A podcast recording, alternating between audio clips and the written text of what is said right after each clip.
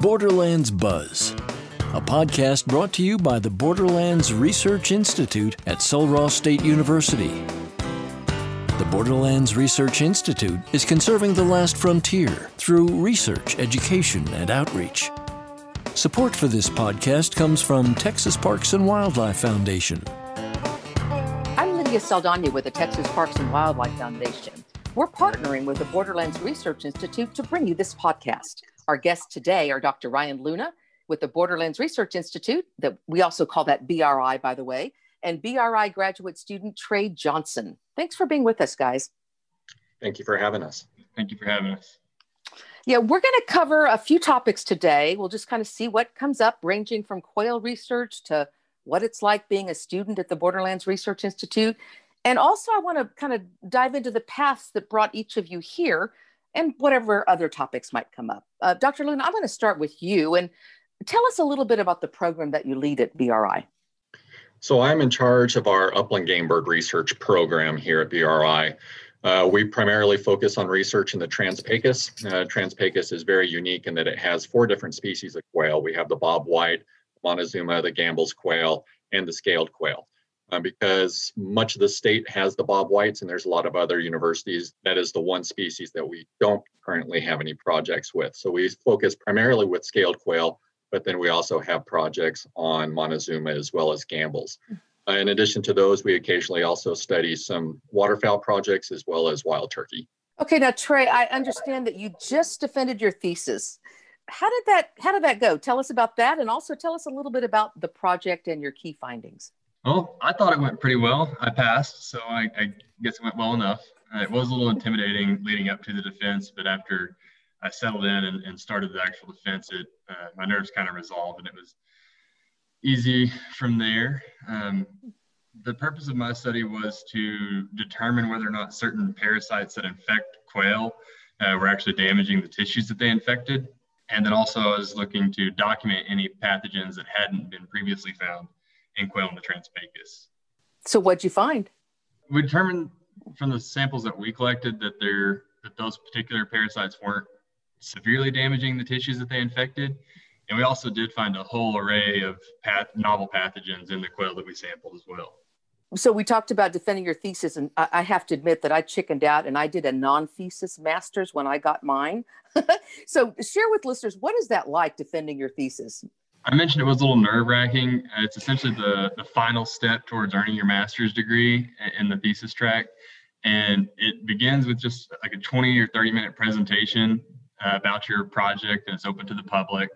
And after that, there's a Q&A session that's also open to the public and everybody just asks questions that they had about about your project in particular. And then after that, uh, everybody gets kicked out and it's just a, a closed door session with you and your committee members. And that's, in my opinion, when the defense actually began. You're defending why you did what you did and why you think you found what you found. If that makes sense. So who, who was on your committee? Was Dr. Luna on your committee? Yes, ma'am. So Dr. Luna was my uh, committee chair, and then Dr. Rollins and Dr. Uh, Carlos Gonzalez were also on my committee. So, Dr. Luna, anything to add um, from your perspective on that process? So the thesis is typically our culmination of their research. Um, they have both a written document that gets published as well as an oral presentation. Uh, essentially, it's their opportunity to tell us what has been the major focus of their life for the last two years. Um, list those major funding um, aspects to it, as well as their major findings. And it also, most of the time, has kind of that take home message. Why is this research useful for local landowners? And where can we use that to um, push research in the future. How, how is that useful? How is your findings useful? Well, just being able to learn more about these pathogen communities in, in the desert quails will be important. And especially knowing that these there's eye worms and cecal worms that we were looking at, and knowing that they weren't actually damaging the tissues that they infected, we, we know that they're not infecting or affecting individuals, uh, individual quail. And so it's just not something we have to worry about when we're talking about managing quail in the future. Huh. And I guess was that a little was that surprising to you? Um, I didn't really have any preconceived ideas leading into the, the project. So I was just looking, I kind of had an open mind as far as what we may find or what we might not find. Now, you described the findings. Let's dive a little bit deeper to learn about how you got there. Can you s- describe the data that you had to gather to get you to the point that you're defending a thesis? We collected samples, we collected quail um, from across the Trans-Pecos. We would go out uh, with bird dogs and shotguns primarily and uh, find quail and collect them, bring them back to the, the laboratory and uh, we were actually doing necropsies on all of these birds and, and we were looking for different kinds of parasites within these birds. And once we found them, we would uh, save them in formalin vials and submit those to Texas A&M. And they were identifying those parasites and determining whether or not they were actually damaging the tissues that they infected. And I understand you you worked with a couple of other students as well, right, Trey? Rachel Bittner and Zoe Carroll, uh, they were each working on their own kind of segment of this project as well. So, Dr. Luna, how does this project fit into the body of research out there on this topic? Did it fill in some gaps? You know, what happens with that data and how is that information shared with others? Yes, this one filled in some gaps. So there's over the last about six years, there's been uh, quite a bit of research been going on with uh, parasites, specifically the eyeworm and cecal worm in bobwhite quail. Uh, one of the aspects that was largely missing from that data was the effects and the, the parasite loads in our scaled quail. And because the Trans-Pecos is primarily uh, comprised of scaled quail, that was kind of the main focus for this project. So it was definitely going to fit a little niche that we were missing on that data. Um, additionally, we also pulled uh, opportunistic samples on Montezuma and Gambel's and threw those in the mix. Of course, we don't have the, the robust sample sizes on those species, but we do have a little bit of data on them as well. How do y'all choose these projects? It varies quite a bit. So, of course, with Texas being 96% privately owned, a number of these projects are taking place on private ranches. So, a lot of times we're working with landowners to answer specific questions that will help them in their management. So, we have very finite, detailed uh, research that goes on on some of those ranches. Other times we're partnering with major groups or other universities to kind of answer a broader question. So we have a fairly broad um, scope on where we get our projects and kind of which questions they're specifically going to be answering. Well, let, let's pivot here a bit and discuss the university experience during these these strange times of COVID. Um, Trey, let me ask you first. What what has that experience been like for you since I guess mid March? Well, for the vast majority of the time, it didn't really impact me. I was in a place where all I was really doing was writing, and so I could just I could take my laptop anywhere and, and do the work I needed to do. But I did actually get coronavirus uh, a couple of weeks ago, and it forced a, a virtual defense where I was actually in my sitting in my bedroom defending my thesis, and that was odd to say the least. How are you feeling? Oh, I'm I'm back to 100% now. Good. Good, good, good. Dr. Luna, how have you had to adapt? It's been a little bit different for us. So I'm also the chair of the Department of Natural Resource Management. And it, of course, last spring semester, it shut down classes at the end of that semester. Uh, this fall, everything looked a little bit different. All of our classrooms were limited to about 50% capacity, as well as implementing a lot of Zoom or online aspects to different classes. So we do have some hybrid classes currently just because of the structure of many of the classes we offer we have a very strong hands-on opportunity in most of those classes so within our department about 80% of our classes are still face-to-face just at a reduced number um, when you compare our department to other departments up on main campus uh, those ones are probably about 50-50 on the face-to-face versus online and you do a lot of field stuff with your students as well don't you correct uh, we try to get their hands dirty that very first uh, freshman class. And for the majority of our classes, we'll have a field component. Uh, the idea with us is that we have small class sizes, we have that fairly small student to faculty ratio, um, which allows us to throw all those individuals into a van, um, go out in the field and actually see what's going on in the landscape instead of just watching a video of me do it or you know PowerPoints and, and reading articles. So we like to get that hands-on experience and i think that helps a lot of our students learn i know i was a, a hands-on learner and i kind of try to structure my classes the same way trey i know you went to texas a&m and i know that's a much different campus environment than your experience there in alpine Um, COVID notwithstanding, how has the experience been at uh, Sul Ross and BRI? Well, it's uh, kind of how Dr. Luna described it. Uh, I really enjoyed my time out here, but the having the small community and, and the, the small student to uh, advisor ratio, it allows me to like, spend a lot more time with uh, professors that are on my committee and also people that I, I, don't even work directly with. I've been able to uh, build a relationship with almost everybody within the department. And I feel like that's probably unique yeah, I'm always interested in people's journeys and kind of what got you where you are. And Trey, what led you to seek a graduate degree in wildlife management and natural resource management at BRI? Well, at, at some point while I was at A&M, I realized that uh, I wanted to pursue a master's degree later on. And after I spent some time out of school working with upland game birds, I realized that I was ready to go back and uh, get that degree. And I've always loved this part of the state. I spent some time here hunting while I was growing up, and I knew I wanted to work upland game birds. And so it seemed like it was a pretty obvious choice for me, just knowing where I wanted to be and what I wanted to work with. And it only, you know, it brought me here. So.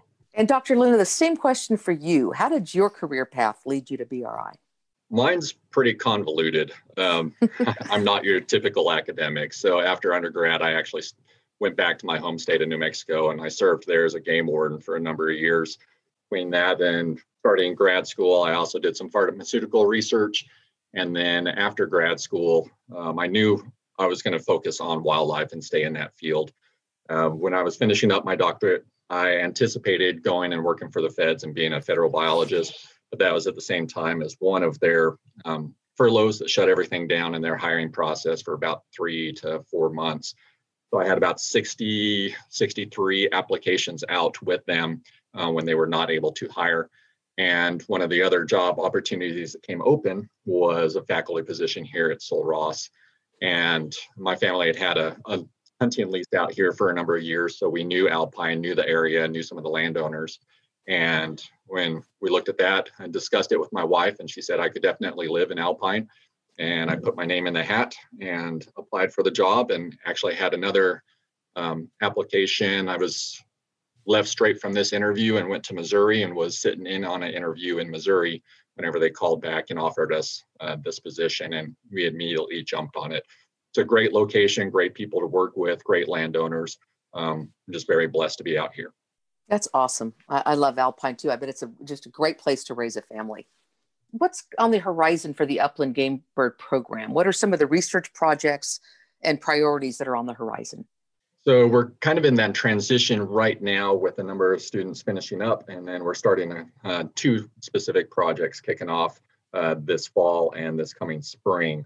Uh, one of those is going to be a Montezuma quail focus. It's going to be coming up with a detection index uh, for a population model so that we can go out and, and figure out how many of these birds we actually have here in Texas.